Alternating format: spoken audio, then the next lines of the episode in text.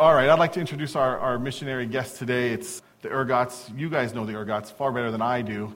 They have been connected to Radiant from the inception of this church, uh, which is almost 20 years. Doug was on staff at Northview with Pastor John well before uh, this church was a thing. So I'm going to let them come and introduce their ministry. We support them. And uh, would, you, would you welcome the Ehrgotts for me?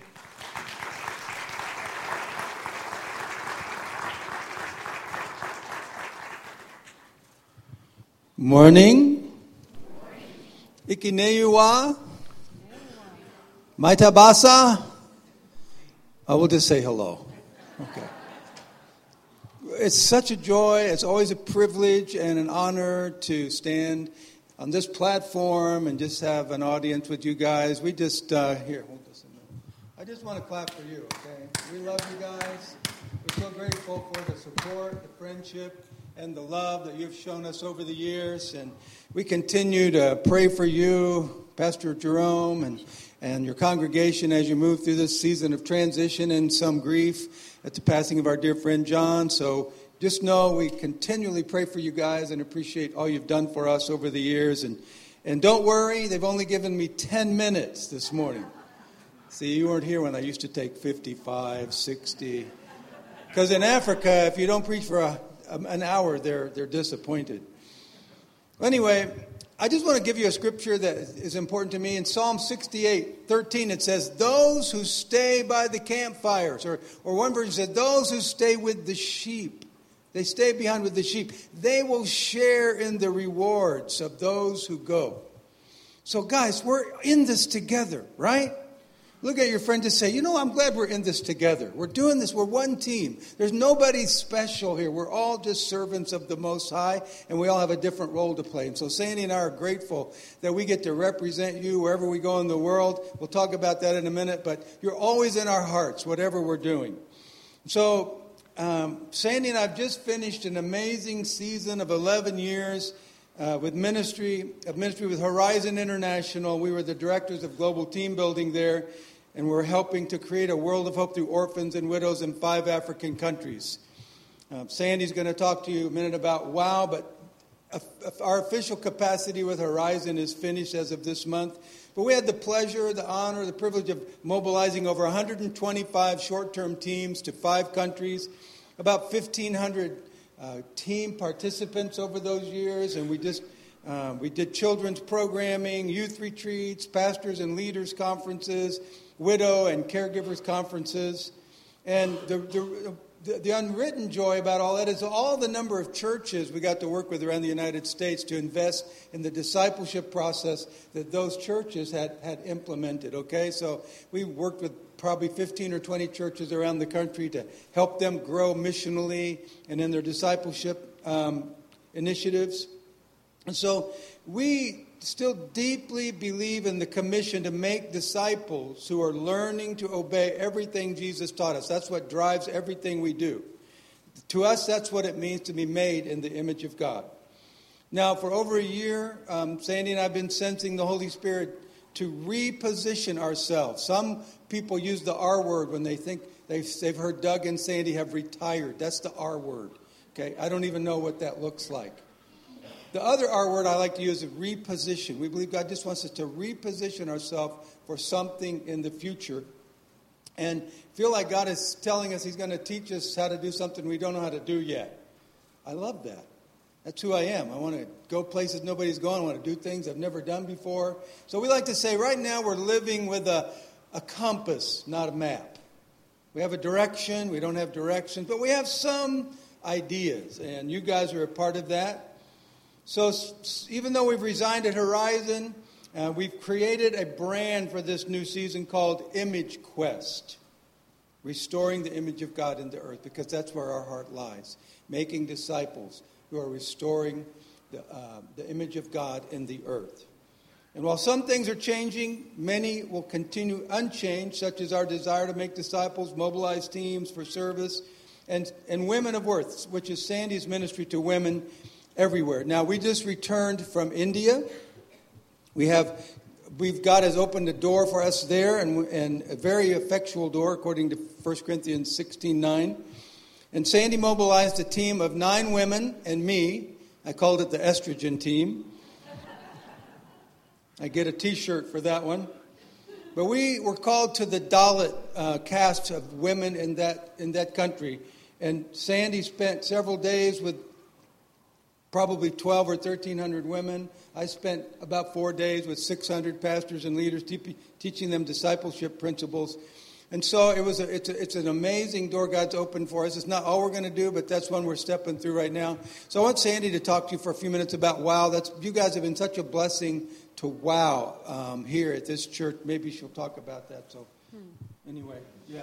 Well, for those of you who don't know what WOW is, it's Women of Worth. And um, we are passionate as an organization of going into the world and letting women know that they're loved and they're valued by God. They have great worth. And in Christ, we take a woman of the Bible that most relates to the story of the woman who, that woman that is sharing, and she'll share her struggles and different things, how God has brought her out of those times. It's been very wonderful ministry here in the States as well as uh, into the world. So you can learn more about that. I'll give you some uh, cards out front if you'd like to know. Um, we conducted about 13 women conferences last year uh, in Hamilton County, Indy, India, Africa, Nicaragua. And uh, next year we're going into two more different areas. Um, mm, literally, just thousands of women that have wet the front of our, our dresses with their tears, coming to know that Jesus loves them and values them is an amazing thing recently returned from India, it has left the team of 10 speechless to work among the poorest of the poor. And what your eyes have seen, you can't explain. You just have to go. Um, but we were all humbled by that, that God would allow us even to go. But the harvest is extremely plentiful there. And um, one evening, as we returned, Doug and I were laying in bed he was sleeping and he woke up and he said, A great door for effective work has opened to me, and there are many that oppose. That's 1 Corinthians 16 9. And then he just fell asleep again. But to me, after not having not had sleep for 13 hours, it quickened my spirit. And I stayed awake all night thinking about it, praying about it. And it was as if God was uh, just saying, I have opened this door, Sandy, to you and Doug, for, and it's a great door, and it's for effective ministry that God has opened to us. Um, and that meaning India. We're still going into Africa and other areas, but this is a new area that's new. I'm learning a whole lot about the culture, and um, but I can't explain to you how how um, effective the ministry just having been there for 10 days was. So I conclude that yes, this is a God, this is a door God has opened to us for the purpose of effectual ministry, uh, just as he did with Paul towards the end of his life in Ephesus. So I want to thank you for your partnership here. You've been such a blessing to us. You've allowed us to come in and tear your sanctuary up and at different times and, and put tables up so we could raise the funds. Uh, WOW is a ministry that takes 100% of whatever comes in and goes back out. Um, I raise my own funds to go. Doug raises his own funds. We, we take nothing from that. Um, so I just appreciate your partnership. It's very much appreciated. One last thing. Yeah, clap for her. She's, she's the beauty and the brains in this operation. One last thing I love to mentor and mobilize teams and individuals for service locally, nationally, internationally. And one of the things I like to do is just teach them discipleship principles. So I'm going to give you five discipleship A's real quick, okay? And maybe they'll invite me to come back sometime and I'll expound on those. Here they are. Want to be on a, you want to be on mission with God? Try these five things, and you can see these in the in the in the book of Acts, chapter three, verses one through nine. When Peter and John encountered a man on their way to the temple, he was lame. He had sat outside the temple for years, and people just passed him by.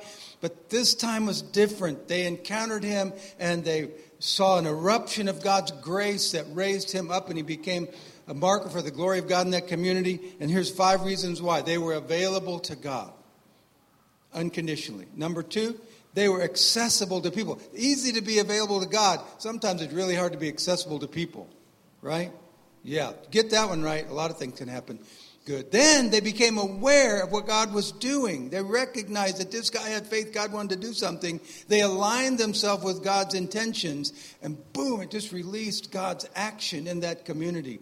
And so, this is the kinds of things I love to teach to people here in the U.S. I really have a heart for helping and, and praying for pastors and helping pastors and congregations grow missionally here, internationally. And see, these are the kinds of things we love to do. So, now, there, I've done, I've unloaded my missional five A's. You can thank me later.